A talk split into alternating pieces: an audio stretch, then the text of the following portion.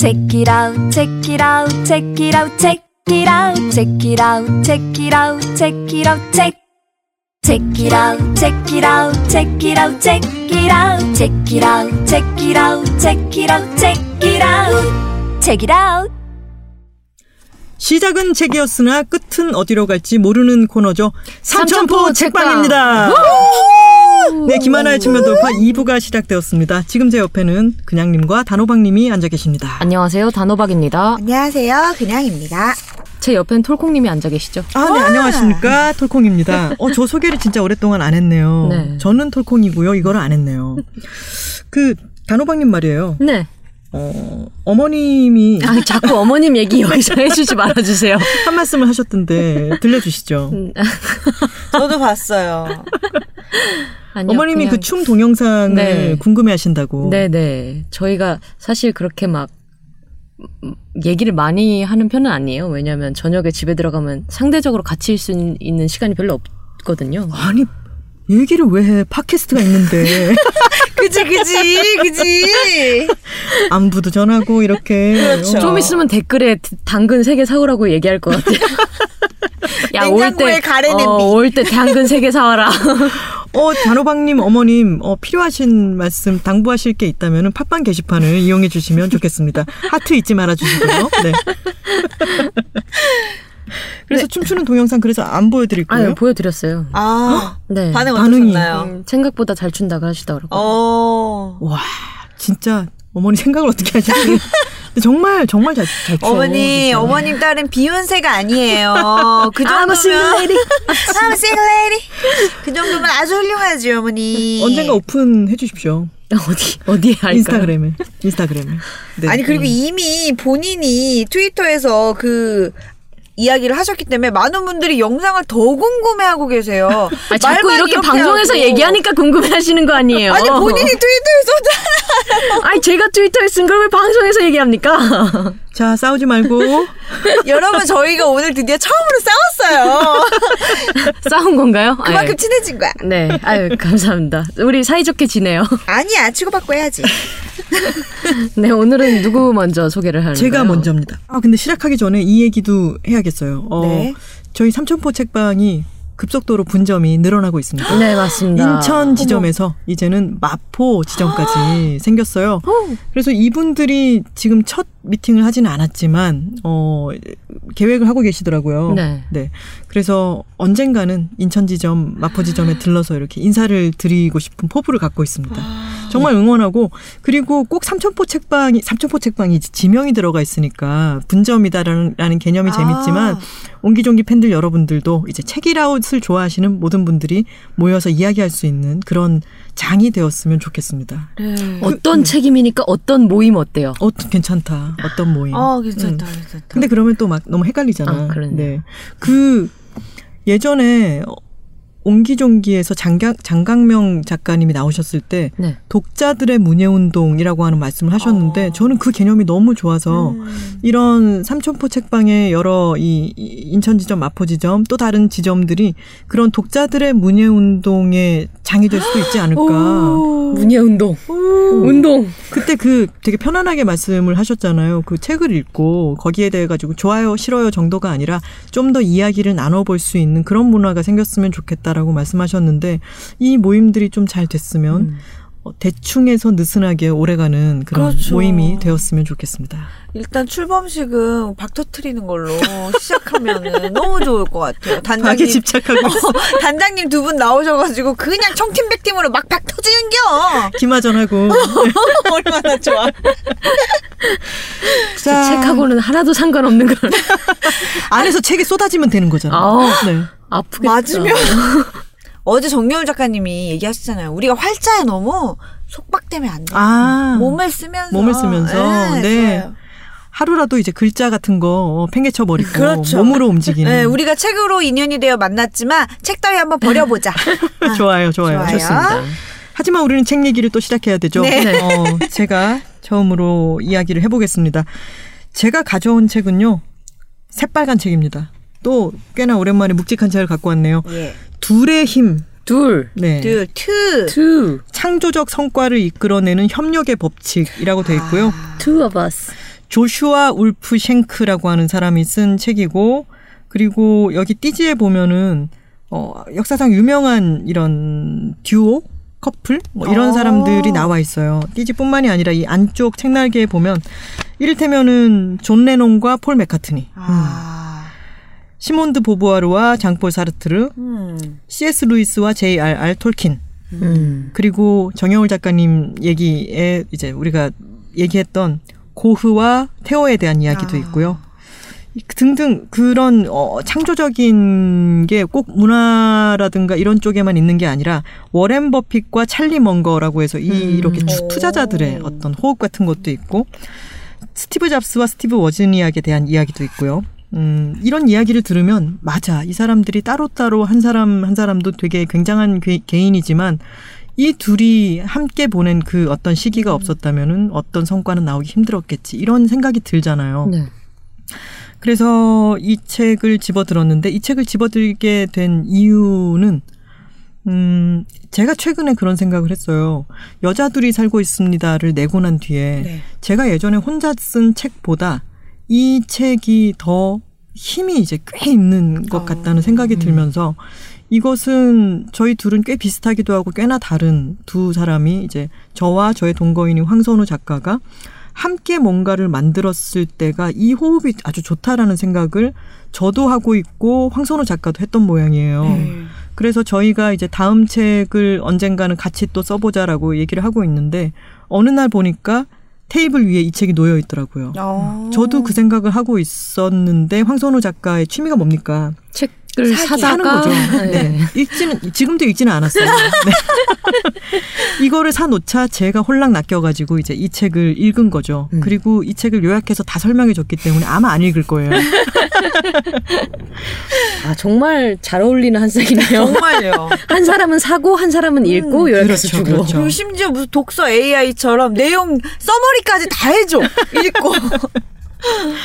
근데 참 그 저도 이제 여자들이 살고 있습니다에도 보면은 제일 처음 시작이 와 어떻게 사람이 이렇게 비슷하고 취향도 닮아 있고 배경도 비슷하고 이럴 수가 있지 닮은 점이 너무 많다에 깜짝 놀라는 게 초반부고 중반부에 가면은 비슷하긴 뭐가 비슷해 이렇게 사람이 다를 수도 있어라고 막 폭발하는 장면들이 있잖아요. 네.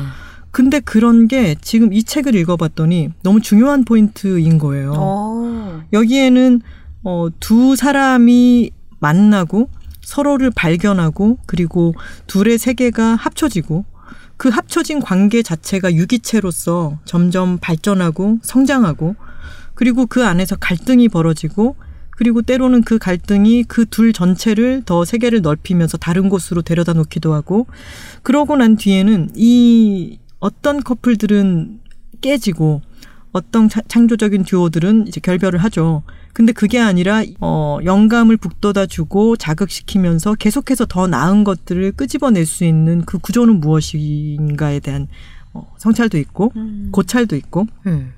그러고 난 뒤에 맨 마지막 장은 이제 6부가 중단으로 끝나는데 그 결별에 대해서 다뤄요. 정말 엄청난 성과를 내놓았던 듀오들이 어떻게 해서 헤어지게 되고 음. 그 헤어짐 이후의 유산은 무엇이고 헤어짐의 이유는 무엇인가에 대해서도 쭉 나와 있습니다. 그러니까 1, 이 처음에 서론에 이렇게 나와 있어요. 1 더하기 1은 무한. 아. 네. 한 사람과 한 사람이 만나가지고 그 둘을 합친 것보다 더 큰 시너지를 냈던 경우에 그 시너지 자체의 생애를 다루고 있는 책이라고 할 수 있습니다. 음. 시너지의 생애. 음. 와.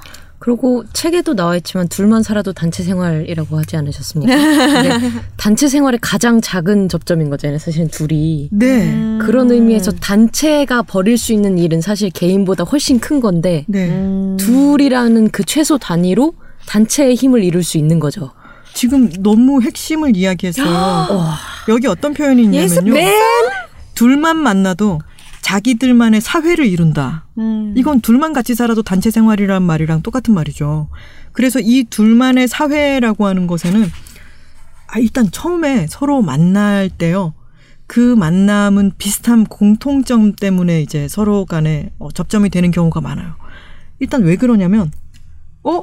자네를 보니까 내 누구가 생각이 나는데 음. 언제 한번 둘을 만나게 해줘야겠어. 음. 아. 라든가 자기도 모르게 이 사람과 저 사람이 왠지 잘 어울릴 것 같다라고 하면 자기도 모르게 이제 부르거나 연결을 하거나 하게 된다는 거죠. 근데 사람은 패턴 인식의 동물이잖아요. 그러니까 이 사람의 생각, 말하는 방식, 뭐 여러 가지 생김새일 수도 있고 뭔가 비슷한 사람이 머릿속에 연상이 된다는 거예요. 음. 그러면은 비슷한 사람을 소개받을 확률이 훨씬 더 높아지는 거죠. 하긴 내가 너랑 정반대인 사람을 알고 있어 하고 소개시켜 주는 건 거의 없는 것 같아요. 그렇죠. 야, 니네 만나 보면 진짜 안 어울릴 거야. 한번 만나봐. 거다잉? 극과 극이야. Fight! 이렇게 붙여 보는 거죠. 근데 그렇게 해 가지고 처음 만날 때는 서로 간에 비슷한 사람들이 서로를 찾아낼 확률이 그래서 더 높아진대요. 아. 왜 케빈 베이컨의 식스 단, 식스 단계래? six 단계. 케빈 베이컨의 six 단계. 다 단계. 여섯 단계가 있는 것처럼 우리가 서, 서로 몇 단계만 건너면 서로 알게 되잖아요. 네. 근데 거기에 비슷한 점을 갖고 있는 사람들이 서로를 발견해낼 확률이 더 높아진다는 거죠. 아. 일단 그래서 비슷한 점을 갖고 있는 사람들끼리 만나서 그 비슷한 때문에 친해져요. 그렇죠. 그리고 이것이 강화되기가 쉽죠. 왜냐하면 이게 합류가 되는데 음. 왜냐하면 둘이 만약에 생활을 공유하거나 아니면 같이 많이 만나가지고 어떤 교류를 한다고 한다면 일단 생활을 같이 하는 사람들의 경우에는 같이 식사하는 어, 게 비슷해요. 네. 같은 걸 먹거나 아니면 같은 곳에 가서 먹거나 같은 영화를 보거나 경험이 아주 비슷한 경험들이 쌓이게 되는 거죠. 음. 그리고 왜 나니아 나라 이야기를 썼던 C.S. 루이스와 반지의 제왕을 쓴 J.R.R. 톨킨 같은 경우에는 그 둘의 우정이 아주 유명하잖아요. 두 사람은 영국 사람이지만 둘 다 공통의 관심사가 뭐였냐면 북구 신화에 음. 관심이 많았다는 거예요. 그죠? 덕후 둘이 모이면 수다가 음. 그러니까 그 영국 사람들인데 북구에 관심을 가지는 사람들이 모였을 때 화제가 점점 그쪽으로 가고 그리고 북구적인 북구의 신화에 관심을 갖는 어떤 여러 요소가 둘이 비슷하게 있을 거잖아요. 네. 그러면 대화가 되게 잘 통하는 거죠. 그렇죠. 그래서 이 둘은 어, 톨킨 같은 경우에는 자기 혼자 소설을 막 그렇게 쓰고 있었는데 이거는 자기의 취미 생활이었고 자기만의 세계를 어떤 북구 신화에서부터 아이디어를 얻은 중간계 미들워스에서 벌어지는 그런 이야기 같은 거는 자기 만족적으로 막 글을 쓴 거라 이걸 드러낼 생각이 아니었다는 거죠. 음. 그냥 혼자 쓰는 팬픽 같은 그런 느낌 뭔지 아시겠죠? 근데 C.S. 루이스한테는 이걸 보여줄 수 있었던 거죠. 왜냐하면 아. C.S. 루이스 자네는 우리랑 같은 덕후니까 그렇죠. 너도 좋아할 수 거야 있고. 같은 어. 느낌으로 이 작품을 보여줘야 됐는데 C.S. 루이스는 자네 이것을 발표해야 하네. 음. 그러면서 조언을 하기도 하고 그 조언을 또 어, 굉장히 존중하는 친구니까 받아들이고 그러니까 이 창조적인 듀오의 경우에는 내가 뭔가를 쓰고 만들었을 때 그것을 처음으로 그 미술 작품이든 어떤 문학 작품이든 처음으로 봐주는 사람이기도 하고 그리고 그렇기 때문에 나의 가장 연약한 부분이잖아요. 되게 네. 쑥스럽기도 하고 음. 세상이라고 하는 것에 내놓기 전에 정말 믿고 나에게 그렇게 상처를 주지 않을 만한 사람. 하지만 내가 뭘 했는지를 잘 이해해 줄 수 있을 만한 사람에게 그것을 처- 최초로 꺼내놓게 되는 거죠. 근데 그 사람이 적확한 조언을 해주고 이성적으로 이제 칭찬을 해주면서도 이성적으로 더 나아갈 방향을 제시해주고 라고 한다면은 그 둘 사이에 시너지가 생기면서 더 좋은 작품이 음. 나오게 되는 거죠. 네. 그리고 이런 듀오의 경우에는 딱히 이거는 누가 했다, 이거는 누가 도움을 줬고 이게 누가 메인으로 했다를 구분짓기 정말 어려워지는 경우가 많이 생기죠. 존 레논과 폴, 폴 맥카트니의 경우에는 아주 오랫동안 그들의 이제 작곡한 만든 음악에 대해서 늘 레논 맥카트니로 표기를 했잖아요. 음. 그러니까 거기에서는 그게 꼭 누가 폴의 곡이다, 존의 곡이다 구분을 짓기가 어려운 부분이 있을 뿐더러 누가 주도적으로 하더라도 이 너무 흥미로운 게 이 사람이 음덕인 거예요. 이 작가가 음. 조슈아 아. 울프 싱크라는 사람이 음덕이라서 음악 좋아하는 사람들이 아, 이 음악을 서로 만들어가는 과정 을 네. 봤을 때 또 얼마나 신나겠어요. 그쵸. 그래서 저는 또 이거 너무 재미있게 읽은 게 있고 사실은 그 부분은 조금 덜어내도 되는데 말이 너무 많아요 작가가. 너무 신났어. 네 신이 나가지고 막 얘기를 하는 거예요. 내가 제일 좋아하는 애가 밴드를 어떻게 만들었냐면 말이야. 이 노래가 거기서 어떻게 탄생했냐면 뭐 이런 식으로. 시절은 30년 전으로 거슬러 올라가지. 덕후. 그래서 그 합류가 일어나서 둘이 서로 간의 시너지를 막 주고받기 시작하면은 굉장히 좋죠. 네. 막 새로운 것들이 나오고 그러는데 갈등이 없을 수가 없어요. 그럼요. 왜냐하면 둘이 같은 아주 비슷한 점이 있지만 서로 개개인의 또 걸출한 사람들이라면은 이 사람만의 아, 정여울 작가님이 어제 말씀하신 것처럼 개성화라고 하는 것도 굉장히 큰 부분이잖아요. 네. 그러니까 이 둘 사이의 다른 점 때문에 갈등이 생기는데 이 갈등이라고 하는 게요 아주 창조적으로 어, 작용할 수가 있어요. 아. 그리고 어떤 의미에서는 나와 비슷한 적수여야만 내가 하는 말이 무엇인지, 내가 하는 플레이가 무엇인지를 정확히 이해하기 때문에 음. 그 수준에 가 있는 사람 둘로서는 음. 이게 가장 나의 정만이 나를 가장 이해하는 거죠. 음. 거기에 대한 가장 아름다운 예가 있는데 그 예를 어, 그 부분은 이제 무한한 경기라고 하는 챕터에 있어요. 무한한 경기라는 건 뭐냐면 갈등이 생기면 해결하면 그 게임은 끝나버리죠. 네.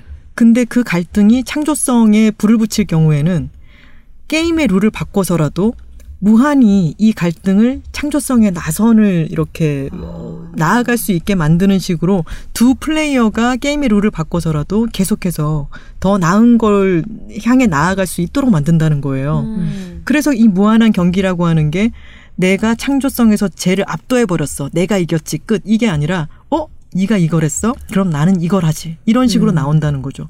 그래서 폴과 존이 노래를 만들 때도 존이 어떤 음악을 흥얼거리면 응? 그래? 그러면은 내가 여기다가 이렇게 붙여보지. 어, 그거 괜찮은데? 그럼 난 그걸 합쳐서 이렇게 받아볼까? 음. 이런 식으로 계속해서 점점 더, 어, 더 좋은 게 나올 수 있다는 거죠. 1970년대 중반에 미국에 있는 어떤 그 에버리 고등학교라고 하는 곳에 엄청난 농구 선수가 있었어요. 이 농구 선수는 이미 아직 어린데 15살에 불과하지만 이미 그 지역의 스포츠 기자들로부터 매직이라고 하는 별명을 오. 받았어요. 이 사람이 매직 존슨이라고 혹시 아시나요? 아 들어본 것 같아요. 저는. 마이클 조단 이전 시대예요. 그 매직 존슨이라고 하는 이 사람이었던 거죠. 근데 사람들이 매직 존슨에게 그렇게 얘기를 했어요. 너는 지금 고등학교에 있으니까 더 넓은 세계로 가면 너 같은 애들은 수두룩 빽빽해. 그러니까 너는 어, 연습을 게을리 하면 안 돼. 라고 얘기했지만 존슨은 속으로 이렇게 생각했던 거죠. 그게 누군지 한번 봤으면 좋겠네. 지금까지는 한 번도 못 만났거든. 이렇게 생각한 거죠. 한편 다른 곳에서는 레리 버드라는 사람이 있었습니다. 음. 레리 버드도 이제 굉장한 어 그 고등학교 고교 농구의 주역이었고 이 둘이 고교 농구 결승전에서 마주쳐서 이제 이들은 평생 이 선수 생활을 하는 동안 이번에는 결승전에서 누가 이기고 슬램덩크인 거죠. 네. 그 다음에는 네, 그 다음에는 또 김연아와 아사다마오 어, 뒤집어 뒤집어져서 또 누가 이기고 이런 식으로 엎치락 뒤치락을 이어가게 되는데 이두 어, 그 라이벌을 서로 또 맞붙이는 게 기자들로서는 얼마나 그렇죠. 이야기거리겠어요. 그게 어느 팀과 어느 팀이 맞붙는다 정도가 아니라 네. 이 둘의 자존심을 건 대결이다라는 식으로 이제 막 조장을 하기도 하고요. 근데 여기 이런 표현이 있습니다. 최고의 선수들은 결국 서로에 대한 기묘한 애착을 심지어 서로에 대한 필요를 발전시키게 된다. 왜냐하면 이 정도의 기량을 갖춘 사람은 아무도 없기 때문에 네. NBA 둘 다 가죠. NBA에서도 이 둘은 너무 걸출한 선수이기 때문에 나의 플레이가 어떤지를 이해하는 사람은 서로밖에 없는 거예요. 음. 가장 맞수이지만 서로 간이 그 애정이라고 할 수 있을 만큼 뭔가를 갖게 되는 거죠. 그러면서 그런 어 서로에게서 최상의 자질들을 끌어낼 수 있게 만들어줍니다. 레리 버드라고 하는 사람은 되게 은둔자적인 사람이어서 이 사람을 볼 수 있는 것은 볕 좋은 토요일에 이 사람이 이제 잔디를 깎는 거 외에는 잘 볼 수가 없고 매직 존슨은 아주 막 LA의 대저택에서 미녀들을 데리고 막 수영장에 아, bling side bling bling. 어, 파티를 하고 이런 성격이었죠. 근데 그 둘이 무슨 컨버스 광고를 찍었대요. 어. 근데 그 광고 촬영장에서 만났는데 둘 다 워낙 성향도 다르고 근데 레리 버드가 매직 존슨한테 점심 식사에 초대를 했었다는 거예요. 네. 그래서 매직 존슨이 깜짝 놀랐대요. 우리 둘은 적수인데 나를 점심 식사에 초대하다니. 그때 마주쳤을 때 헤이 버드 나랑 맥주 한잔 할래? 라고 했는데 버드가 탁 단칼에 거절했다는 거죠. 이유가 뭐였냐면 나중에 이야기하기를 나는 만약에 내가 매직 존슨과 진짜로 친해지게 된다면 경기장에서 내가 정말로 그를 어떻게든 이기려고 하게 될지 그런 마음가짐이 나오게 될지 확신이 없었다. 어. 라는 우리 거죠. 사이에는 식사 한 번이 족하다. 우리 그게 한 번 이상은 좀 만남은 아니다. 자, 이, 이 표현이 있습니다. 이 표현 참 좋았는데, 결국 자신의 게임에서 최고 경지에 오른 경쟁자들로선 반대자를 제외하면 아무도 자기를 진정으로 이해하지 못하는 처지가 된다. 어느 누구도 그렇게 높이까지, 즉, 그렇게 공기가 희박한 곳까지 날아보지 못한 까닭이다. 음. 그러면서요. 맨 마지막 즈음에 이 사람들의 선수 생활 마지막 즈음에 1989년에 레리 버드가 회고록을 내놓았습니다. 음. 거기에 매직 존슨이 서문을 썼어요. 근데 뭐라고 썼냐면 그건 마치 결혼과도 비슷했는데 우리로선 이혼 자체가 불가능한 상황이었다. 헤어질 수가 없어. 네. 밥 한 번 먹고 80년대 말에 이르러 가지고는 이제 버드 레리 버드는 매직 존슨과의 경쟁이 아니라면은 농구를 하기가 너무 힘든 상황이었어요. 왜냐하면 허리를 다쳤는데 이게 너무 힘든 고통이어서 주치의가 뭐라고 얘기했냐면 손을 이제 자동차 문에 꼈을 때 그만큼의 통증이 어. 누가 계속해서 누- 문을 누르고 있는 것만큼의 통증이 등에 계속해서 가해지는 정도다.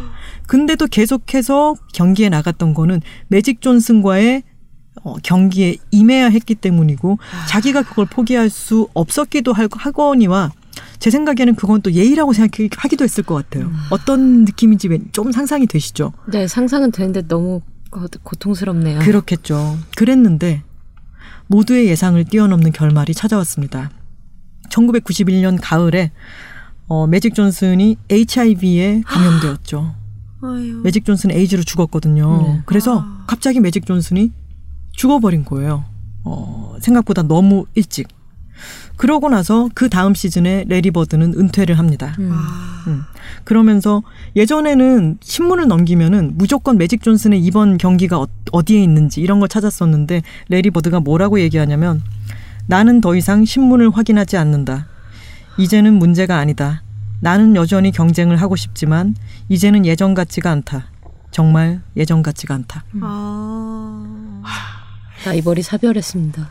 음. 근데 이게 정말 딱 네. 동행이라는 말이 딱 떠오르는 것 같아요. 음. 같이 걸어가는 건데 같이 걸어가면서도 you know 이 한마디면 다 아는 거지. 아, 맞아요. 쟤는 그렇지. 눈 찡긋하면 아는 음. 거야. 같이 걸어가는데 야 그때 그거 야 그리고 그때 그런 느낌 알지라고 그- 하면 걔가 그러니까. 거시기가 알지, 그 하면은 이렇게 되는 거죠. 어. 근데 그게 정말로 이런 듀오 같은 경우에는 어 그러니까 창조성을 함께 만들어가는 뭔가를 만들어가는 듀오 같은 경우에는 그렇게 기억을 공유하기 때문에 방금 말씀하신 것처럼 거시기처럼 그 왜 그때 그거 있잖아. 아 누구 만났을 때 그때 무슨 얘기 있었지 않았나? 그래서 그때 뭘 시작했잖아. 이런 식으로 기억을 공유한다는 거죠. 그렇기 때문에 둘은 이 관계 속에 두 한 몸에 두 뇌가 되는 것처럼 두 좌- 좌반구와 우반구가 되는 것처럼 굉장히 많은 것들을 주고받는다는 거죠. 음. 사실은 우리 두뇌의 생김새도 좌반구와 우반구는 서로 간의 뇌량이라고 하는 걸로 커뮤니케이션을 하면서 이루어지잖아요. 모든 사고, 기억, 창조 이런 모든 것들이.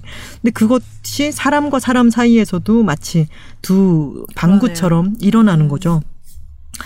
그래서 이 어, 관계는 창조성을 어떻게 아까 제가 무한한 경기라고 말씀을 드렸죠. 이게 레리 버드가 매직 존슨을 이겨버렸다. 또는 매직 존슨이 레리 버드를 이겨버려서 누가 한 사람이 은퇴하게 된다면은 그 경기는 그 창조성의 게임은 계속해서 나아갈 수가 없겠지만 그렇죠. 이것 자체를 서로 간에 서로를 이해하는 존재는 둘밖에 없기 때문에 계속 이어나가고자 하는 거죠. 너무 친해져 버려가지고 저 사람을 꺾지 못하게 되는 걸 두려워하면서 그걸 계속 유지하고 싶어 하는 거죠. 그래서 나중에 이제 결별을 맞게 되는 여러 가지 이야기들이 나와요. 어, 근데 결별을 하더라도 그 결별이 결국 결별이 아니게 되는 거죠. 오. 왜냐하면 그 사람과 보냈던 시간 자체는 나를 완전히 변화시켜 놓기 때문에 그 사람 자체가 떠나간다 하더라도 그 사람과 나와 함께 보내면서 많은 것을 주고받아서 형질 변화된 나는 그 사람의 유산을 껴안은 채 계속해서 살아가게 되는 거죠. 지금까지 이런 관계는 없었다. 이것은 연예인과 경쟁인가? 근데 모든 많은 이 서로의 뭔가를 주고받는 일대일들은 다 비슷한 이야기인 것 같아요. 아. 네, 사랑도 마찬가지고 둘이 같이 협업을 하는 것도 마찬가지고 여기는 같이 투자를 하는 사람도 있고 같이 사우스 파크를 만드는 사람들도 아. 있고 등등 온갖 어, 듀오들이 많이 나오는데 그 듀오 중에 한 사람만 빛을 받는다 하더라도 그 상대편에서 뭔가를 받아주거나 어레인지해주거나 너무 격정적인 템포 같은 거를 좀 눌러주거나 음. 그런 걸 해주는 그 상대편이 있었기 때문에 그 성과가 나올 수 있었다는 거죠. 음. 근데 제가 좀 아쉬운 점은 이 사람이 남자 작가잖아요. 네. 그래서 둘의 관계를 너무 경쟁적인 구도로 받아, 바라보는 경향이 있어요. 아. 저는 여성 작가가 이것에 대해서 고찰을 했다면은 불필요한 왜냐면 왜냐면 전투나 전쟁에 대한 은유라고 하는 것은 너무 쉽고 단편적인 것 같아요. 네, 네. 음, 만약에 여성 작가가 썼다면은 이것에 굉장히 많은 결들을 음. 더 풍성하게 담아내지 않았을까라는 아쉬움이 있고 그리고 또 하나의 아쉬움은 이 사람이 너무 말이 많다는 거예요. 그래서 여기 보면은 마지막 에필로그에 이 사람의 counterpart 그 상대편인 편집자에 대한 이야기가 나오는데 편집자와 둘의 호흡이 썩 그렇게 막 매끄럽지는 않았던 거죠. 음. 그래서 편집자를 좀 제대로 만나서 좀 칼질을 막 많이 하고 했다면 훨씬 더 좋은 원고가 나오지 않았을까라는 음. 아쉬움이 들면서 이렇게까지 두꺼워질 책은 아니었지만 만약에 어떤 개인을 만나서 변화되는 경험을 해본 사람이라면 누구든 이 책을 읽으면 재미있게 읽을 수 있지 않을까라는 생각이 들었습니다. 좋습니다. 네, 오늘 이빠인 그냥이 소개해드릴 책은 그냥 소설, 그냥 소설인데요. 시리아에서 온 소년. 오, 입니다. 지난번 사우디에 이어가지고 약간 중동 전문으로 음. 가시려는 시리아는 어디 있는? 인샬라. 시리아는 어디에 있냐면 제가 여기 지도도 있는데 오. 검색해보니까 아무튼 서아시아예요. 근데 여기 안 나오네? 책에 지도가 있는데 막상 시리아가 없어. 아 시리아에서 온 소년이니까. 아, 그렇구나. 아, 그렇군요. 출발지는 중요하지 않다. 제목이 주요- 시리아에서 온 소년? 네, 음, 시리아에서 온 소년입니다. 소년. 이 시리아에서 온 소년이 유럽에 머물면서 생기는 일이거든요. 그래서 네. 세상에 유럽 지도만 실어놨네. 아무튼 시리아는 서아시아이고요. 네. 제목 그대로 시리아에서 어떤 소년이 오는데 이 소년의 이름은 아흐메드 나세르. 아흐메드. 아흐메드 나세르라는 14살 소년입니다. 짐작이 되시겠지만 내전으로 인해서 엄마와 두 명의 여동생과 외할아버지를 잃었어요. 음. 그리고 아버지와 함께 난민 보트에 타서 터키를 거쳐서 그리스를 향해 가는데 배가 모터가 고장 난 거예요. 음. 네.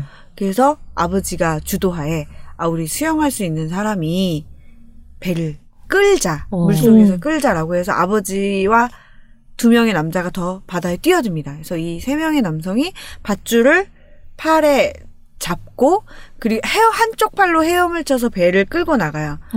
근데 파도가 너무 거세게 몰아치면서 결국 아버지가 배로 돌아오지 못합니다. 아이고. 아흐메드 이 소년의 아버지가 배로 돌아오지 못해요.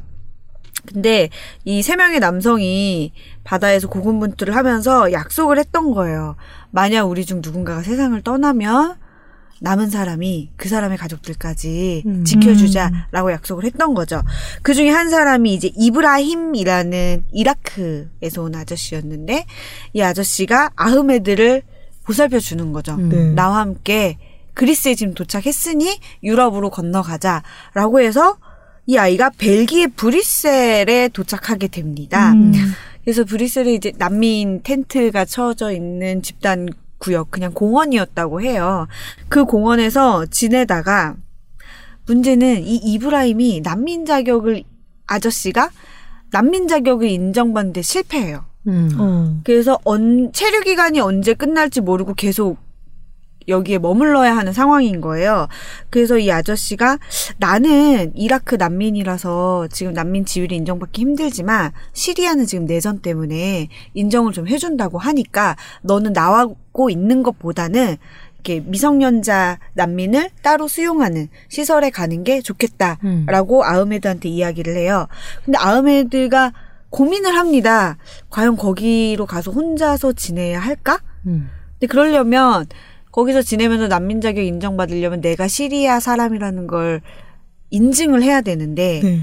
아흐메드한테 여권이 없는 거예요. 음. 왜냐하면 집이 다 폭격이 되고 네. 막 했기 때문에 여권을 잃어버렸고 하지만 시리아를 떠나서 유럽으로 와야 했기 때문에 아버지가 위조 여권을 샀던 거죠. 음. 근데 이 위조 여권을 가지고는 내가 어디에서 온 어떤 사람인지 증명을 할 수가 없으니까 어, 그 시설에 가는 것도 답은 아닌 것 같다라고 생각을 합니다. 근데 이 아흐메드의 아버지가 원래 영어 선생님이었어요. 네. 그래서 이 부자가 영어권 나라로 가기를 원했어요. 소통이 좀 음. 수월하니까. 네. 영국으로 갈까라고 생각을 했었었는데 아버지를 중간에 잃게 되면서 이브라임이라는 다른 아저씨를 따라서 오다 보니 엉뚱한 벨기에에 떨어진 거예요. 음. 그래서 이제 그때 아흐메드가 다시 생각합니다. 아빠랑 원래 가기로 했던 영국으로 가는 게 어떨까? 음. 라고 하는데 이 난민 텐트가 있는 공원에 소문이 막 돌기 시작해요. 네. 야 프랑스 켈레라는 지역에 가면 거기 이제 해저 터널로 영국에 갈 수가 있대. 음. 해저 터널. 어 프랑스와 영국 사이에 있지 네, 않나요? 네, 네. 예, 예. 그러면서 근데 그 켈레까지 데려다주는 브로커가 있대. 아. 이런 소문이 막 도는 거죠. 그래서 아흐메드가 아버지가 남겨준 300유로 전 재산을 가지고 브로커를 만나는 거예요. 아이고 뭔가 근데- 사건이 일어날 것 같은 그쵸. 불안한 기분이 든다. 아 이거. 이 브로커가 아이 혼자 차에 태우고 핸드폰 뺐고 그리고 돈 더 줘라. 돈 이만큼 받고 나는 못 데려다 주겠다. 근데 300유로가 전 재산. 예. 네. 그러면서 아이를 위협하니까 아이가 달린 차에서 뛰어내립니다. 그냥. 그러면서 그 비가 마침 오는 날이었는데 그 빗속을 일도 모르는 동네를 막 달리기 시작하는 거예요. 막 달리면서 어떤 집에 숨어들어요. 그 집이 근데 엄청 큰 집이어서 막 지하 2층까지 막 있는 집이어서 지하에 있는 와인 창고에 숨어듭니다. 네. 근데 거기에서 숨어서 살게 돼요. 음. 와인을 마시면서 어 괜찮은. 그러니까 이 이상해 와인 천국이다. 창고에 왜? 와인을 안 아니죠. 넣어놨지? 아, 와인이 아한 와인이 없었어요? 없네. 네. 아. 저런. 원래는 이 아이가 이제 하룻밤만 내가 일단 여기 몸을 피하고 이제 나가서 또 음. 다른 거처를 알아봐야겠다라고 아 했는데 잠시 질문이 있습니다. 네. 죄송한데 시기가 언젠가요? 배경이. 아, 그 얘기를 했습니다. 맞습니다. 그게 되게 중요한 건데. 2015년이 배경이에요. 아 그래요. 2015 년에 2015년 배경. 예. 2015년쯤 유럽에서 어떤 일이 일어났는지 많이들 이제 막 머릿속에 팍팍팍 떠오르실 거예요. 음. 그 얘기 좀 이따 해드릴게요. 네. 네, 그래서 원래는 이제 하룻밤만 있다가 가려고 했는데 그 다음 날부터 이, 이 아이가 몸이 너무 아팠던 거예요. 음. 아, 예, 막 빗길을 달리고 네. 막 긴장했다가 근육이 막 이완되고 막 한 거죠. 그래서 계속 이제 이 이틀 삼일 쉬다가 이제 지- 이 집을 정말 떠나야 되는데 너무 배가 고파서 움직일 기력이 없는 거죠. 네. 그래서 몰래 몰래 이 집 1층에 가서 먹다 남은 바나나 음. 그리고 냉장고에 남은 빵 음. 이런 걸 이제 막 허겁지겁 먹으면서 생각합니다. 그래, 일단 이렇게 며칠만 더 있다가 음. 네. 다음 계획을 세워서 움직이자라고 네. 합니다. 그러고 여기에서 지내는데 또 다른 소년이 등장해요. 이 소설에는. 어, 네. 이또 다른 소년의 이름은 맥스인데 네. 미국인이고 음. 아버지가 나토에서 일해요. 북 음. 북대서양 네네. 조약기구. 조약기구, 예. 네. 나토에서 일합니다. 그래서 아버지를 따라서 온 가족이 브뤼셀에 음. 1년 음. 동안 머물게 된 거예요. 근데 이 맥스한테는 어떤 문제가 있냐면 나는 조금 부유한 서양 아이이고 하지만 누나가 너무 잘났어요. 음. 누나가 너무 잘나서 그 비교에 너무 지치고 어. 그리고 학교에서 어떤 행동을 했는데 나는 의로운 행동을 했다고 생각했는데 결과가 안 좋아서 부모님들도 나를 넌 문제야. 음. 막 이렇게 낙인 찍고 그래서 굉장히 자존감이 많이 하락한 상태예요. 그리고 음. 브뤼셀에서 이제 저, 브뤼셀로 전학을 왔죠. 미국에서 브뤼셀로 전학을 왔는데 나는 불어를 하나도 못 하는데 음. 프랑스어로 다 수업을 해야 된다고 하니까 친구도 없고 수업도 못 따라가고 막 모든 게 얘도 굉장히 새로운 환경에 혼란스러운 상황이에요. 왠지 그 친구가 어디 살고 있는지 알 것 같아요. 이 아이가 어느 날 지하실에서 소리가 들려서 네. 내려가 봤더니 아흐멘트가 있는 겁니다. 음. 그래서 두 소년이 만나게 돼요. 네. 근데 처음에 너무 놀랐죠. 그렇죠. 내 우리 집 와인 창고에 음. 어떤 또래 남자 그렇죠. 아이가 있고 나랑 같은 서양인도 아니잖아요. 네. 근데 이 아흐메드가 너무나 이렇게 막 아흐메드 영어를 조금 할 줄 아니까 미안해. 정말 나는 나쁜 사람이 아니야. 문제 일으키지 않을게. 제발 아무한테도 얘기하지 말고 얘기하는 그 눈빛이 너무나 절박했던 음. 거예요. 그래서 맥스가 보자마자 자기도 모르게 어 알았어 말 안 할게 이렇게 했던 거죠. 네. 근데 이 아흐메드가 와인 창고에서 하는 일이 뭐냐면 하루 종일 하는 일이 뭐였냐면 밤이 되면 창고에서 나와서 1층 식당에 가서 남아있는 음식들을 먹고 그리고 외출을 이 집 밖으로 잠깐 나가서 사람들이 보다 버린 신문이나 잡지 같은 거 갖고 와서 막 음. 읽고 그리고 잠이 들고 낮이 되면 이 집에서 굉장히 가까운 거리에 학교가 있어요. 네. 그럼 그 학교에서 아이들이 노는 소리를 듣는 거예요. 창문에서. 음. 학교가 보이지는 않지만 소리로만 들리는 거죠. 아, 애들이 지금 음. 쉬는 시간이구나. 아, 나는 예전에 학교 다닐 때 뭘 했는데. 라고 생각을 하면서 하루를 보내는데, 그 중에 또 참 희한하게, 이렇게 더 없이 절박한 상황에서 이 아이가 몰두하는 게 뭐냐면, 난초를 가꾸는 거예요. 음. 이집 지하실에 거의 다 죽어가는 난초 화분이 여러 개가 있었는데 이 아흐메드는 외할아버지가 꽃을 돌보시는 분이었어요. 네. 그래서 꽃을 어떻게 하면 살릴 수 있는지 알고 있는 거예요. 음. 그래서 이 꽃을 막 살립니다. 다시 맥스가 이 아흐메드를 처음 와인 창고에서 발견했을 때 아흐메드의 공간이 되어버린 그곳을 보는데 잡지에서 막 잘라가지고 신문에서 잘라서 막 붙여놓은 사진들도 막 있고 그림들도 있어요. 이 아이들이 너무나 평범한 대화를 하는 거예요. 14살, 13살 음. 소년이. 너도 축구 좋아해? 음. 너도 아쿠아맨 좋아해? 음. 아쿠아맨 봤어? 이런 얘기를 막 하면서 음. 아흐메드가 맥스에게 그럽니다. 너에게 보여주고 싶은 게 있어. 하면서 그 난초 화분을 음. 보여줘요.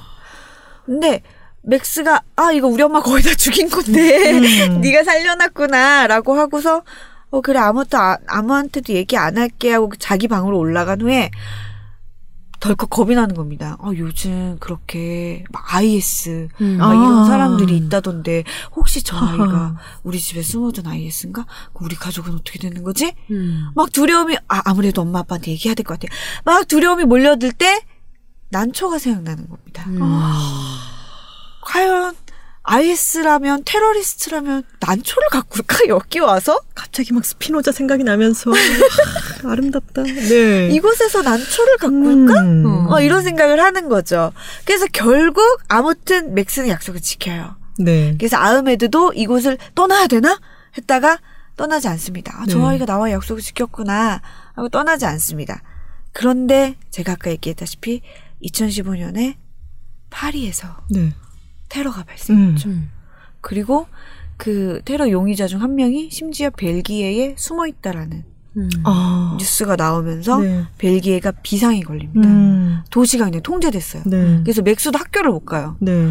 근데 맥스가 자기가 집안에 갇혀 있다 보니까 아흐메드의 심정을 조금 알겠는 거예요. 저 음, 아이는 음. 지하 와인 창고에서 어떻게 살까 그런 생각이 드는 거예요. 그러다가 경계가 해제되고 학교를 가게 됐는데 학교에서 이제 자기 친구들이 뛰어노는 걸 보다 보니까 아흐메드가 방벽에 붙여놨던 그림이 하나 떠오르는 겁니다. 그 그림이 르네 마그리트의 네. 그림이었는데 테라피스트라는 그림인데 책에도 실려 있어요. 근데 남자를 그렸는데 여행 가방, 낡은 여행 가방을 든 남자를 그렸는데 이 사람의 몸이 세 장으로 되어 있어요. 네. 머리와 다리는 있는데 몸이 세 장으로 되어 있고 세 장 안에 새가 들어 있는데 세 장 문이 열려 있어요. 네. 근데도 얘는 여전히 안에 있고 어떤 음. 다른 한 마리의 또 다른 새는 세 장 밖에서 이 새를 바라봅니다. 네. 근데 갑자기 아흐메드 방 안에서 봤던 이 그림이 확 떠오르는 거예요, 맥스가. 음. 그래서 단 하루라도 아흐메드에게 외출을 해주고 싶다. 음. 아흐메드가 외출하게 해주고 싶다라는 생각을 합니다. 그래서 마치 이 그림에서 영감을 받은 양 아흐메드를 모자와 음. 외투로 둘러싸게 한 다음에 음. 자신이 자전거를 태워서 어머 이티 같네요. 음. 그쵸? 네. 저도 네. 이티 생각했어요. 음. 이 브뤼셀 시내를 막 구경을 시켜줘요. 어디를 가느냐? 마그리트 박물관에 아. 마그리트 전시관에. 네. 그리고 나서 아흐메드가 나 한 군데 더 보고 싶은 데가 있어 라고 해서 갔던 곳이 이 맥스의 집에서 굉장히 가까운 실제로 맥스가 다니는 학교였어요. 음. 그래서 아흐메드가 그러죠. 난 맨날 이 학교의 뒷모습만 봤는데 아 드디어 앞모습을 보게 되네. 라고 하면서 맥스가 너 학교 언제까지 다녔어? 라고 하니까 어, 네, 전쟁이 나고 하면서 3년 동안 학교를 못 갔어. 이런 식으로 얘기를 하는 거죠. 맥스가 너 우리 학교로 전학 올래? 음. 라고 얘기합니다. 네. 그랬더니 뭐 말도 안 되는 소리야 라고 했더니 내가 전학해봐서 아는데 서울이 별거 없어. 되게 쉬워. 어, 이거 맥스 크게 될 놈이네. 네. 그래서 둘이 네. 작당해서 아흐메드의 전학 대작전을 시작합니다. 우와, 재밌다. 네. 막 Catch Me If You Can처럼 막 서류 위조하고 그렇지, 막, 그렇지. 막 서명 잘라다가 막 붙여놓고 맞아요. 그렇죠. 제가 지금까지 얘기한 게 책의 한 3분의 1 정도 지점밖에 안 돼요. 아, 진짜요? 근데 일부러 굉장히 되게 자세하게 얘기해드렸어요. 흥미진진하네요. 정말 이 난민 소년이 유럽에 홀몸으로 떨어졌을 때 그 연유가 어떻게 될 것이며 어떤 상황에 놓이는가 이런 배경을 좀 알면 이 소설에 더 흥미를 느끼실 것 같고 음. 아까 저희 쉬는 시간에 잠깐 단호박님이 얘기하셨는데 정말 이 소설 디테일하거든요. 네. 정말 리얼리티해요. 그래서 그런 부분들을 말씀드리고 싶어서 제가 자세하게 얘기해드렸는데요. 이 뒤에는요 정말 난리 납니다 이 소설. 제가 지금까지 좀 침착하게 얘기했는데 이제 막 엄청난 모험이 막 시작돼요. 네, 정말 캐치미 이프 유캔이고요. 그 이후에 또 아까 얘기했던 그 파리 테러의 용의자가 브리셀에서 잡혀요. 어. 그리고 심지어 브리셀 공항에도 테러가 일어났습니다. 네. 그러니 이제 이 아이들은 난리 났죠. 음. 도대체 이 야음 애들을 어떻게 할 겁니까? 세상 밖에 내놓을 수도 없고 계속 지하 창고에 살게 할 수도 없고 심지어 맥스는 몇 개월 후면 이 나라를 떠나요. 미국으로 간단 말이에요. 그거 어떡할 거예요? 어떻게 진짜. 그러면서 이 아이들이 유럽 전국을 누비는 모험을 하게 됩니다. 야 내가 미국 가봤는데 미국 가는 거 별거 없어 나랑 같이 비행기 타자 그러면서 이야기가 반전에 반전을 막 거듭하고요. 그러면서 아흐메드의 정체가 몇 번 발각될 위기가 계속 있죠. 그리고 그 발각하려는 사람을 막 따돌려야 하는 순간들도 막 있고요. 그래서 굉장히 슬프지만 흥미진진해요. 음. 쪼는 맛이 장난 아닙니다. 어. 저 읽으면서 막 이 말을 몇 번을 짚었는지 몰라요. 어, 나타났어. 어떻게 그 경찰 안돼 안돼 열지 마 열지 마 그문 열지 마 뒤돌아 뛰어. 막 이런 거죠. 이야, 엄청난 모험 소설이네요. 네. 정말 모험이 있고 아, 너무 좋아요. 그리고 되게 감동적인 부분도 너무 음. 많았고 또 질문이 있습니다. 네. 그렇다면 이 작가의 이력은 어떻게 되나요? 아, 이 작가는 네. 캐서린 마시라는 작가인데요. 네. 미국 사람이고 아. 이 밤의 여행자라는 책을 써서 굉장히 네. 사랑을 받았다고 하는데 우리나라에는 이분의 책이 출간된 게 이 책이 처음이더라고요. 음. 시리아에서 온 소년. 네. 네. 아까 청소년 소설. 네, 라고. 그렇더라고요. 네. 저는 청소년 소설로 기획된 건지도 모르고 음. 봤는데 너무 재밌게 읽었는데 미래인이라는 출판사에서 청소년 걸작선 중 하나로 출간을 했다고 해요. 근데 나는 어른인데 왜 이렇게 재밌었지? 저희도 왜 쉬는 하나도 안 시간에 유치해. 하나도. 쉬는 시간에 잠깐 얘기했지만 네. 그영 어덜트 소설 그 저희 사촌 동생이 출판사에 있는데 네. 네, 그 친구도 청소년 소설이라고 하는 어감과 영미권에서는 영 어덜트 소설이라고 하는데 그 어감이 너무 다른 것 같다. 네. 그 부분을 고민하고 있다 얘기를 했는데 영 어덜트는 어덜트죠. 네 영한 어덜트죠. 그렇죠. 그러니 만약에 영 어덜트에게 재밌는 소설이라면 어덜트에게도 재밌겠죠. 어, 정말요. 근데 청소년 소설이라고 하면 왠지 구분 짓는 느낌이 더 강하죠. 맞아요. 그렇죠. 네. 저희 어렸을 때 읽은 소설만 해도 지금 기억을 더듬으면 사실 저는 중학교 때 천일야화 읽었었거든요. 음. 근데 그게 또그 원본은 어른의 또 쪼는 맛이 있잖아요. 애들 그런 거 엄청 좋아하고 막 야한 장면 나오는 데만 막 도서관에 떼타 있고 그럼요, 그럼요. 아니, 거기만 떼타 있어요. 거기만 까매. 안 뜯어간 게 어디야?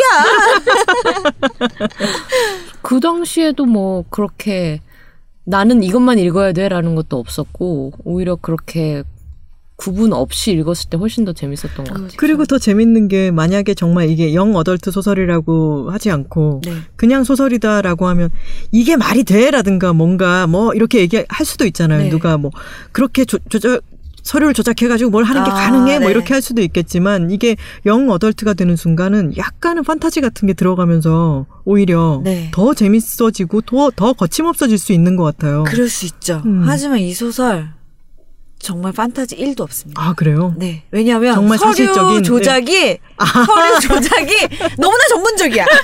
이 아이들이요 정말 크게 될 녀석들입니다. 여기에 어떤 정부 관계자가 개입을 하면서 어. 완벽한 조작이 막 이루어지는 오. 여기까지. 아 네. 흥미진진하다. 장난 아닙니다. 네. 정말 아이들이 너무나 영특하고 어떻게 보면 무모한 아이디어 같은데 이거를 현실화 시킨다라는 게 정말 음. 너무나 흥미롭지만 그게 또 불가능해 보이지도 않아요. 네. 마냥 불가능해 보이지도 않습니다. 음. 그쵸 어렸을 때 생각해 보면 진짜 능력자들 엄청 많았어요. 그렇죠. 성적 수 막 조작하고. 지우개로 그 정도 수준이 아니야. 파가지고. 얘네는 글로벌한 수준이라니까. 음. 글로벌한. 글로벌해. 엄청 글로벌. 나는 유럽연합 막 나와. 나또 아까 나왔잖요. 난리 나는겨. 끝까지 재미있게 읽으신 거로군요. 장난 아닙니다. 네. 정말 너무 흥미로웠어요. 음. 너 아우 이걸 어떻게 설명해야 되지? 설명 지금까지 잘 네, 하셨어요. 잘했어요. 아, 그래요? 정말 쪼는 맛 때문에 음. 제가 심지어 이거를 자다가 깼는데, 그러니까 책을 읽다가 잠들어서 눈을 떴는데, 아 그거 읽어야 돼. 어. 이런 생각이 들 정도였어요. 어. 아 그거 읽어야 돼. 그 뒤에 어 떻게 됐지? 그런 정말. 느낌 되게 오랜만이겠어요. 네, 음. 어, 맞아요. 바로 그거예요. 네. 제가 참 다른 책과 비교하고 싶지 않아서 말을 계속 아끼고 있는데, 아이, 난 근래 읽은 것도 제일 재밌더라. 이 근래 읽은 소설 중난 너무 제일 재밌었어. 에이, 이 몰라 질렀어. 나 몰라. 아니, 그리고 얘기할 수 있어요. 그게 뭐가 질렀어요. 제일 재밌는 거는 제일 재밌다고 얘기해야죠. 다른 소설이랑 굳이 뭘 비교 뭐해요? 아, 다 참. 소설 다 좋지 뭐. 하지만 나 이거 추천할게요. 네, 그리고 이거 제가 저희 우리 계속 얘기했다시피 굉장히 리얼한 이유가 작가가 실제로 2015년에 미국에서 유럽으로 이주해서 살았어요. 음. 그렇기 때문에 유럽 네. 현지의 반응을 굉장히 피부로 알고 있는 사람이고 어. 그래서 유럽 반응도 다양하잖아요. 어떤 네. 사람들은 난민을 도와주려고 하고 어떤 사람은 굉장히 적대적이고 네. 그런 다양한 인물 군상을 다 넣어놨습니다. 음. 그래서 굉장히 현실적입니다. 네, 좋습니다. 좋습니다. 이번에 단호박이 들고 온 책은 역시 영 어덜트 소설. 영 어덜트가 핫하네요. 아, 예. 이번 삼천포 책방에. 네. 이번에 이제 띠지를 보시면 믿고 읽는 창비 청소년 문학상 수상작이라는 오, 창비치고는 아주 이 적극적인 마케팅 문구. 믿고 읽는 어, 창비 청소년 문학상. 창비 마케팅 열심히 하고 계세요. 아, 되게 점잖은 출판사 아닌가요? 그러니까 네. 이미지가 좀 그래요. 네. 근데 요새는 뭐 청소년 문학도 그렇고 음. 열심히 하고 계십니다. 네. 제목은 페인트고요. 네. 이번에 이 창비 청소년 문학상이라는 게 이제까지 역대 수상작을 보면 완득이가 아. 1회였고 음. 이제 재작년에 아몬드라고 해서 아, 또 네. 공전의 히트를 기록한 소설이 있었고 올해는 페인트라고 하면서 기세등등하게 띠지에다가 아이고, 적어놓으셨습니다. 믿고 읽는 창비 청소년 문학상 수상작이군요. 그러니까. 그러고 나서 큰 따옴표를 해놓고 부모를 선택할 수 있다면 누구를 고르시겠습니까? 라는 문구가 있습니다. 청소년들이 지금- 안 읽을 수 없지 않나요? 그렇죠. 네. 지금 이걸 이 질문으로 머리 굴러가는 소리가 막 들립니다. 그렇죠. 네. 부모를 선택해 오호라 이렇게 오호라. 되는 거죠. 우리가 지금까지 선택할 자격이 없어가지고 다 어, 이렇게 그렇죠. 살았지. 맞아. 소설의 첫 부분을 아, 우리 엄마 먼저 듣고 있을 텐데. 난 엄마를 엄마 고를. 거예요. 네. 네. 저희 어머니 뭐 좋아요. 하지만 아버지 얘기는 아무도 안 나온다는 거. 아버님은 뭐 안 들으시니까 네, 네. 괜찮습니다. 자, 소설의 시작은 이제 주인공이 나오죠. 주인공의 이름이 제누 301입니다. 뭐 잠시만요. 이거 한, 한국 소설이죠? 네, 한국 네. 소설입니다. AI 제- 냄새 제노? 나요. 제누 301. 네. 이름에서 보다시피 약간의 SF 느낌도 살짝 아. 나죠. 음. 제누 301이 면접을 보는 장면으로 시작을 합니다. 네. 그리고 부모 면접을 보는 사람들은 pre foster라고 불려요. 음. foster가 약간 양육하다라는 아. 뜻의 foster고 그 pre. foster가 되기 전 음. 사람들 음. pre foster라고 하는 사람들을 이 제누 301이 면접을 봅니다. 어. 음. 그리고 로봇 helper helper라는 로봇이 차를 들고 들어와요. 아. 그래서 서로 차를 마시면서 대화를 하는데 이 사람의 느낌이 별로야. 음. 그래서 나가면서 이 제누 301이라는 친구가 자신의 보호자인 가디언한테 저 사람들은 100점 만점에 15점이요. 오. 라고 얘기를 네. 합니다. 초반부터 좀 강렬하죠. 되게 짜네요. 그래요? 가 그래서 배경 설명을 좀 해드릴게요.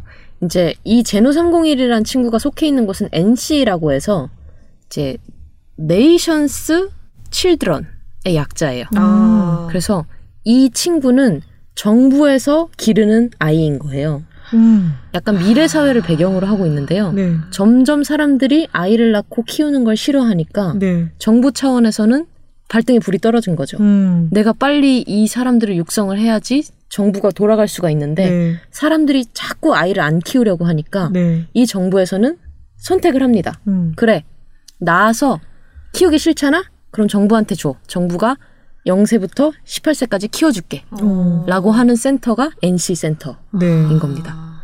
근데 이 NC에 있는 친구들한테 사람들이 되게 차별적인 시선을 던져요. 음. 니네는 부모가 버린 애들이고 이 센터 안에서 아, 그러니까 NC로 소속이 되는 아이들도 있고 그렇지 않은 아이들도 그렇지 않은 있고. 아이들도 있어요. 네, 네. 그래서 그렇지 않은 아이들은 이제 바깥에서 부모들과 어. 평범하게 살아가고 있는 거고 네. 이 NC에 소속된 친구들은 1단계, 2단계, 3단계를 거쳐서 정부가 체계적으로 기르는 음, 네. 겁니다. 네. 그래서 이 센터 안에는 가디언이라고 하는 이제 고용된 사람들이 있어서 네. 이 사람의 영양 상태와 이제 발육 정도와 음. 정서적 안정과 그런 것을 다 제공을 하고 있고 13세가 되면 이 NC에 속한 친구들을 양육 혹은 입양 할 수 있는 음. 기회가 생겨요. 네. 근데 사람들이 다 이 사람들을 입양하려고 오는 거예요. 왜냐하면 정부가 이 사람을 입양하면 우리가 연금도 주고 음. 뭐 양육 조건도 다 해주고 다 해줄게라고 하는 거예요.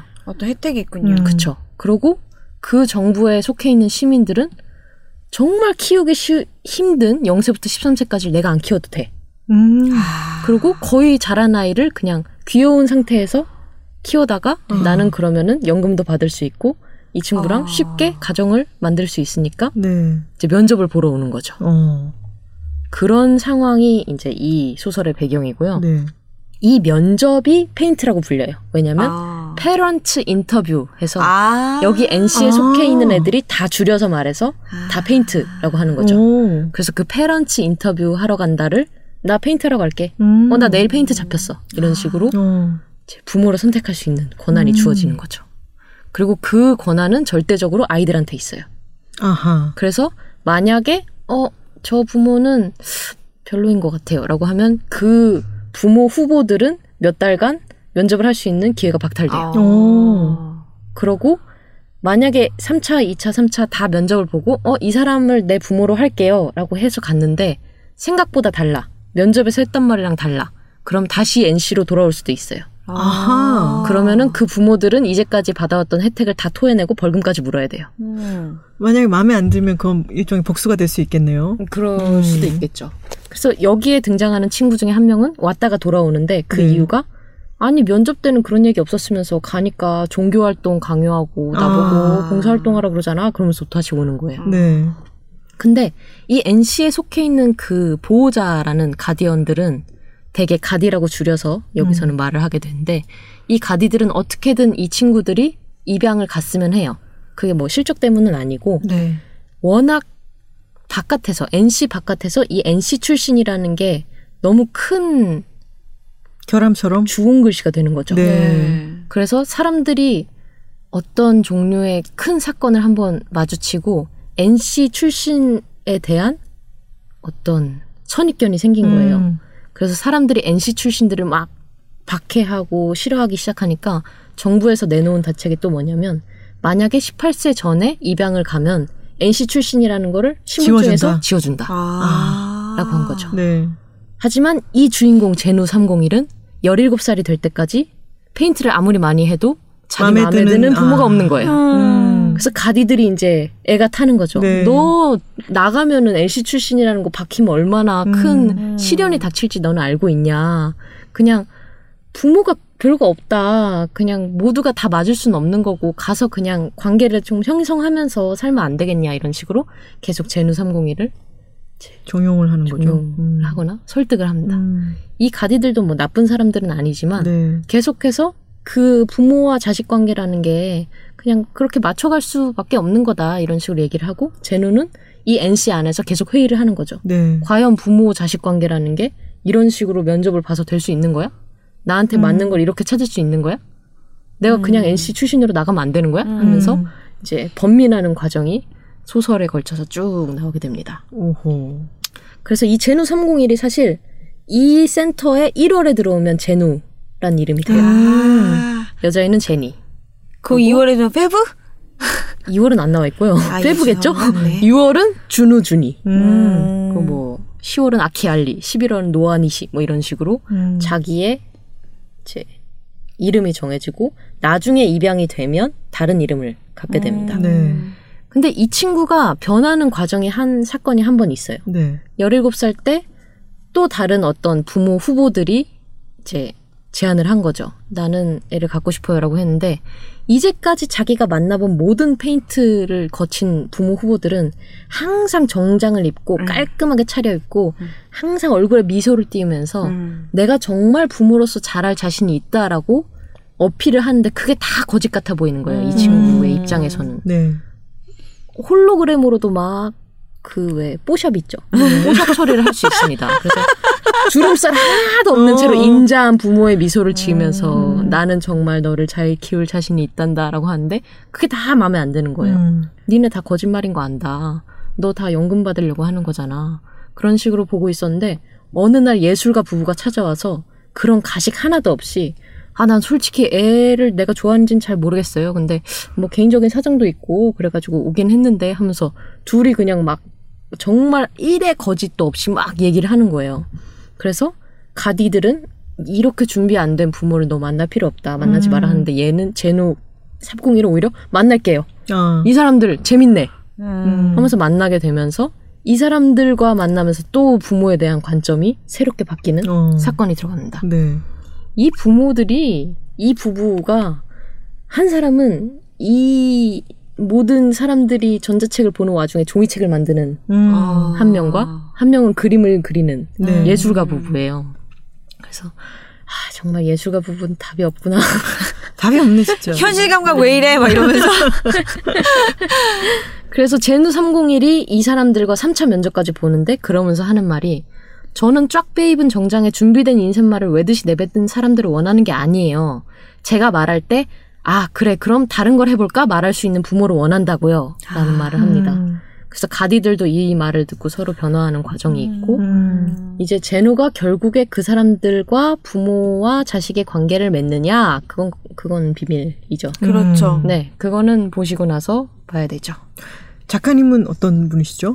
작가님은 이희영 작가님이시고요. 네. 이분이 어 2013년에 김승옥 문학상 신인상으로 등단을 했습니다. 그러고 그동안 계속 뭐 저작물이 나온 책으로 나온 건 없다가 2018년에 이 페인트란 작품으로 창비 청소년 문학상 수상하고 같은 해에 브릿G 로맨스 스릴러 공모전 대상 을 받기도 음. 했어요. 그러니까 다양하게 좀 쓰시는 분인 네. 거죠. 음. 지은 책으로는 썸머 썸머 베케이션이라는 장편 소설이 있습니다. 네. 근데 이분의 그 마지막 말, 작가의 말이 참, 이게 영 어덜트 소설이 무엇인가에 대한 생각을 이 작가의 말을 통해서 많이 생각을 했는데요. 들려줘. 좀 길지만 다 네. 해도 되겠죠? 네. 작가의 말 중에 이런 말씀을 했습니다. 내 유년은 회색이었다. 흰색과 검은색 중에서 검은색이 더 많이 섞인 잿빛 회색. 나의 아이에게는 이런 색을 물려주고 싶지 않아서 노력한다. 하지만 마음처럼 쉽지 않다. 사랑한다, 그저 사랑한다, 꾸준히 말할 수밖에.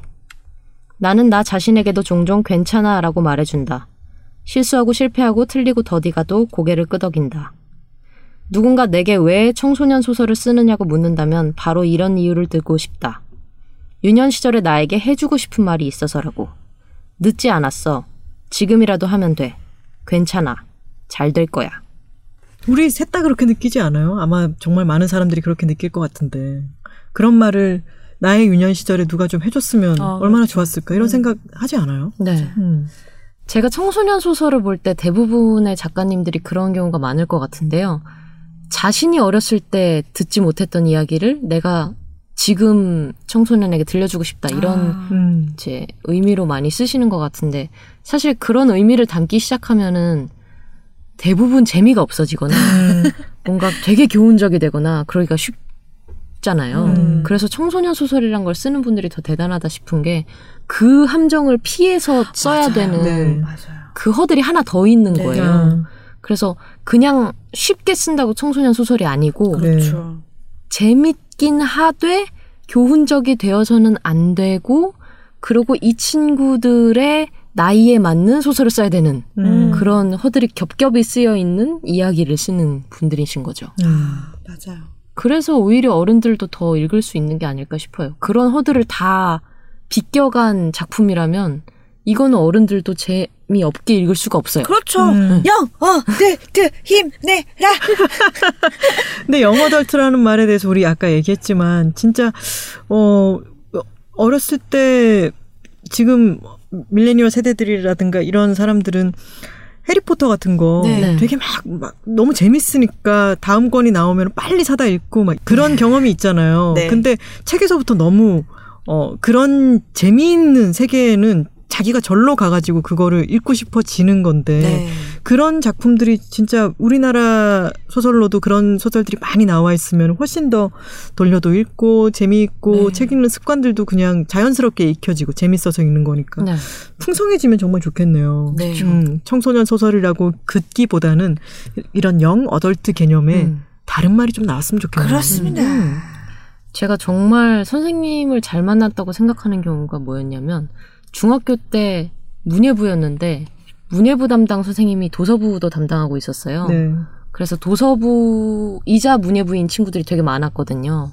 근데 이 선생님이 뭘 했냐면 기금을 따와서 도서부 애들한테 여기 도서관에 채울 책을 니네가 다 골라라 정말 하고. 전권을 다 위임을 진짜 한 거예요. 네. 진짜 뭐 난리가 났죠. 어, 뭐? 그때 한창 막 유행하던 드래곤 라자 전질로 다 갖다 놓고 그리스 로마 신화 그림 아, 막 만화로 좋다. 막 60권짜리 들여놓고 뭐 우리가 읽고 싶은 건 다 들여놓은 거예요. 네, 뭐 아이, 돈도 좋네. 있겠다 네. 하면서 이렇게 막, 막 지른 거죠. 근데 그때가 정말 책 읽기 정말 좋았던 것 같아요. 맞아요. 그러니까요. 일단 재밌는 게 먼저예요. 재밌는 맞아요. 게 해야 돼서 하는 거면 무슨 재미가 있어 그게. 네. 너무 좋네요. 그리고 많은 작가님들이 만나 뵙고 이제 말씀 나눌 때 아이한테는 독서지도 어떻게 하세요라고 하면 아이가 읽을 책 직접 고르게 한다라고 말씀하시는 분들도 정말 네. 많은데 그게 네. 되게 중요한 것 같아요. 맞아요. 음. 음. 제가 맨 처음 맨 처음 골랐던 책 혹시 기억나세요? 아니 그렇지는 않아요. 기억 속에 맨 처음인 건 있죠. 네. 어. 기억 속에 뭐 혹시 고르셨어요? 플란다스에게. 오. 나는 추리 소설이었던 것 같아요. 기억 속에 맨 처음 있는 거 아가사 크리스티였던 것 같아요. 맞아, 네. 기억 네. 속에. 저는 기네스북 모아놓은 거. 아, 그럼 기네스 되게 열심히. 읽었어 또. 싫어. 왠지. 그래서 그거를 서점에서 처음 고르는데 약간 그때 부모님이 이런 걸 읽어? 하고 약간 약간 이런 걸 읽어? 하는 식으로 했는데 결국 사주시긴 사주셨거든요. 그거 엄청 잘 읽었어요. 맞아. 자, 자기가 읽고 싶은 거 지가 골라야 돼. 맞아요. 네. 맞아요. 그래서 이 청소년 문고, 이 청소년 문학이 시리즈로 나오는데 이게 1권부터 100 시리즈까지 거기 쫙 꽂혀 있다고 생각을 해 보면 음. 중학교 때 도서관에 이런 게 꽂혀 있다. 그럼 이제 뭐 야금야금 곡감 파먹듯이 그렇죠. 자기가 좋아하는 거 하나씩 꺼내서 읽다 맞아. 보면은 이제 좋아하는 작가도 생기고 그렇죠. 좋아하는 장르도 음. 생기고 그럼 그 장르 따라서 또 읽고 그러면 그렇죠. 뭐 그리고 친구들이 같은 뭔가 좋아하면 얘기 잘 통하고. 네. 맞아요. C.S. 루이스랑 톨킨처럼 그런 친구도 사귈 수 있고. 아, 근데 방금 그 중학교 선생님의 시도는 다른 파격적이에요. 선생님들이 많이 따라했으면 좋겠다. 네. 네. 이런 시도가 정말 많았으면 좋겠네요. 정말요. 그리고 아직까지도 전집을 살까 고민하시는 부모님들이 있다면 이런 시도 한번 해보시라 네. 말씀드리고 음. 싶네요. 네. 그 홍정욱의 칠막칠장 네. 어, 그때 골랐어요? 그렇게 해서 꽂아놨었어요? 그, 그 책은 고등학교 때 봤습니다. 아, 네, 고등학교 때 홍러버의. 기원이.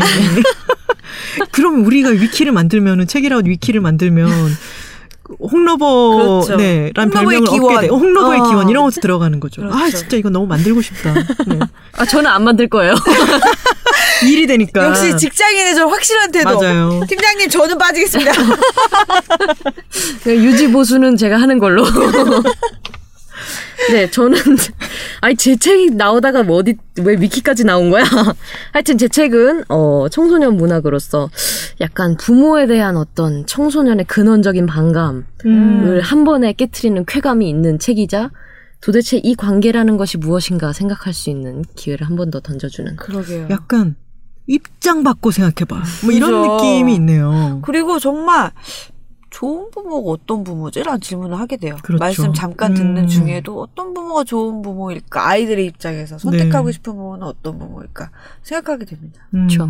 여기서 나온 부모들이 사실 다 준비를 해서 오는데 이 제노 301의 말로는 아니 준비가 돼서 하는 부모가 어딨냐. 음. 뭐 내가 이렇게 태어날 줄 어떻게 알았으며 그걸 어떻게 결정할 수 있냐라는 질문을 던지는데 그게 참 울림이 있더라고요. 음. 자, 그러면 정리를 해볼까요? 네. 어, 톨콩이 오늘 소개한 책은 조슈아 울프 쉔크의 둘의 힘이었습니다. 네, 그냥이 소개해드린 소설은 캐서린 마시의 시리아에서 온 소년이었습니다. 단호박이 가져온 책은 이희영 작가의 페인트였습니다. 자, 그러면 댓글을 읽어볼까요? 이게 댓글을. 나이든, 어, 나이든. 어디 이, 보자. 그러니까 토콩님이 저 말씀하실 때마다 내가. 집에서 아. 노래 부르면 막 인식이 되는 거. 헉! 늙었다는 징후했어. 어, 저 며칠 전에 치과 갔는데 치과 선생님이 그렇게 흥얼거리세요. 흥부자 흥부자. 합시다. 어금니 이모들까리. 레진이 빠졌네. 석션 석션 김간 여기 석션 인간 아 너무 너무 리얼리티 쩐다. 입을 벌리고 있는데 자꾸 이상한 노래를 부르니까 아, 참. 자, 엘렌님께서 1교시 등교에 지하철 타자마자 비척비척 삼천포 책방 틀었는데 틀자마자 비트박스 랩이라서 에그머니나 이게 뭐람 하며 놀라고 말았다. 에그머니나 이게 뭐람 너무 웃기지 않았어요? 냄새 너무 귀여워요 에그머니나 망측해라. 맞아 맞아 제가 그래서 트위터에서 엘렌님께 죄- 죄송합니다 라고 했는데 아 정신도 번쩍 들고 좋았다고 그렇죠. 주셨어요. 하시다가 에그머니는 이렇게 된 거니까요 예, 잠은 확실히 깨셨을 거예요 근데 1교시 등교라니 너무 잔인하네요. 그러게요. 어 맞아 어, 수강 신청 잘 안 되셨나 보다. 고등학생이실 수도 있. 아 1교시라고 하지 않겠죠 예. 네. 아, 그렇죠. 그냥 등교라고 했겠죠. 네. 치민송님께서 삼천포 책방 오프닝부터 웃음이 터지는 바람에 집에서 들어야겠다 싶어 정지 버튼을 눌렀다. 길거리에서 정상인으로 보이기 위한 선택이었다. 결국 오늘 마저 들었는데 스튜디오 밖에 나가면 정상적이라는 말을 믿어도 되는 겁니까? 라고 남겨주셨나요? 저희를 전적으로 믿으셔야 합니다. 이런 식으로 밖에 나다니면 안 돼요. 그럼요. 저희 이런 식으로면 요즘 같은 시절엔 저희 도핑 테스트 받아야 돼요. 정말. 저희 지금 팟캐스트 서버를 늘리고 있다는 이유는 길거리에서 자칫 정상인으로 보이지 않을 위험이 계신 분들이 있으신 분들이 이제 많이 생긴다는 거죠. 저 바깥에서 네. 워낙 많이 들어주셔서. 에레혼님께서 나의 2019년은 책이라웃 이전과 이후로 나뉜다. 오, B, B, C와 A, D? A C네요. 아, 네. 팟캐 예능 카테고리에 있는 프로들보다 웃기고 요즘 혼술보다 내 삶의 만족도를 높여주며 주말과 별개로 특히 삼천보 책방 땜시 더욱 기다려지는 금요일 심지어 나 이제 막 듣기 시작해서 들을 에피가 엄청 많은 게 집에 쟁여놓은 술보다 믿을 구석임 크게 야 술보다 좋은 팟캐라니 뭐 대단하죠. 끝판왕. 음. 부작용이라면 특히 삼천포 책방 들을 때 혼자 너무 광대랑 입꼬리 올리고 웃다가 버스나 길거리에서 다른 사람 눈 마주치면 다소 민망한 것이다. 아 이거 치민송님이랑 되게 비슷한 얘기지 않아요? 그죠. 이번에도 어. 이 너희 네. 때문에 정상생활 너무 힘들다라는 그쵸. 류의 니네 글을 나가면. 정상생활은 하는 거 맞냐? 네. 여기에 근데 에레온님의 이 말씀을 보셨는지 다른 어떤 트위터리안이 혼술 아, 저 봤어요. 네. 술과 책이라웃을 놓고 왜 고민하느냐? 그 둘이 만나면 시너지가 장난 그렇지. 아니다. 우린 이걸 함께 한다. 혼술을 마실 때 옆에 책이라웃을 틀어놔라. 그렇죠. 이런 조언을 하셨죠. 이제 술도 있고 네. 책이라웃도 있고 그렇죠. 이분 최소 현자. 그렇죠. 네. 오늘 톨콩님이 길게 얘기하셨잖아요. 이 원 플러스 원은 무한대. 이거 이미 그분이 알고 계셨던 거예요. 혼술과 책이라웃 무한대. 막 즐거워져. 난리나. 전삼혜님께서 아 이분 청소년 소설 소설가이십니다. 아, 진짜요? 아, 정말. 좋아. 그걸 아는 이유는 저랑 친구거든요. 진짜요? 진짜요? 삼혜야 잘 지내고 있니? 아유, 삼혜님 반갑습니다. 전삼혜 작가님 반갑습니다. 나 화재감시원 이야기 남의 육성으로 듣는 거 처음인데 되게 재밌다. 책읽아웃 81-2 들으세요, 여러분. 사도 바울 연구하는데 던워디가 세인트폴 대성당 화재 감시원 역할로 시간 여행 보내서 아, 니제 전공은 사도 바울이지 대성당이 아닙니다 하고 빡쳐하는 존 바솔로뮤의 정신 상태, 랭비의 설명 그런 거 남의 입으로 들으니까 되게 재밌다. 그리고 화재 감시원은 세인트폴 대성당은 모든 옥스포드 시간 여행을 관통하는 주먹울음. 나 책 읽으면서 놓친 부분인데 존 바솔로뮤 시대에 고양이가 멸종해서 화재감시원 시대에서 고양이 처음 보고 고양이 처음 본 티 안 내려고 애쓰다가 고양이한테 물 뿌렸다는 얘기 듣고 웃고 있음. 크크크크크. 둠스데이 북은 책읽아웃 official 대학원생 공포소설이라고 쓰셨습니다. 정말 공포입니다. 근데 이 전삼혜님은 정말 팬심이 막 묻어나시는 것 같아요. 내가 그 방송 들었는데 거기서 존 바솔로뮤가 완전 빡쳤거든. 근데 그거를 뚜껑님이 완전 재밌게 얘기를 해주는 거야. 근데 화재감시원이 있잖아. 주먹울음이고 그리고 이, 근데 장난 잘 안. 들으시다가 처음 들으신 분 같은 느낌이었어요. 아, 그런가요? 네. 음. 음. 아마 화재 감시원 이야기가 나와서 네, 찾아서 들으셨을 들으셨지 겁니다. 않을까 아, 싶습니다. 근데 그냥 첫 판에 그냥 중독돼 버리셨네요. 예. 보보 바보님께서 내 취향상 책이라웃 아니었으면 서점에서 봤어도 눈길 한번 안 갔을 것 같은데 삼천포 책방 영업에 혹해 바로 주문했다. 두 장 읽었는데 벌써 재밌네. 얼른 읽고 빨리 바꿔 읽어야지 하면서 비컴인가 마음을 조종하는 고양이 올려주셨어요. 요리마스상! 아! 하들이 한줘. 원래는 읽고 싶은 책 10개 중에 하나쯤 읽는 삶이었다면 책이라고 들으면서 읽고 싶은 책 100개가 됐고 그 중에 5개쯤 읽고 그러나 봐. 평소보다 많이 읽게 됐지만 읽고 싶은데 못 읽은 건 더더더 많은 상태라고 남겨주셨습니다. 점점 이런 거 우리가 너무 좋아하잖아요. 맞아요, 맞아요. 책을 강권하지 않지만 네. 읽고 싶은 책이 세상 이렇게 많구나를 그렇죠. 그렇죠. 그리고 10권 중에 한 권 읽는 삶에서 100권 읽고 싶은데 5권이다. 너무 좋아요. 다섯 배 늘은 거예요. 그러니까요. 500% 신장. 아니지, 그러니까. 10건 다, 그런가? 한 권에서 어쨌든 다섯 권이 됐으니까. 아, 그런구나.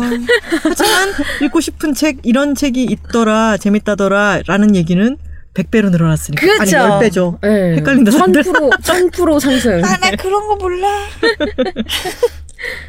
피아님께서 아 피아님 어제도 소개가 되셨는데 피아님 이번 주 측면 돌파 좋았는데 삼천포 책방도 무슨 일이야? 뭔 일이야? 변태 새끼들의 빵 터지고 개새끼들.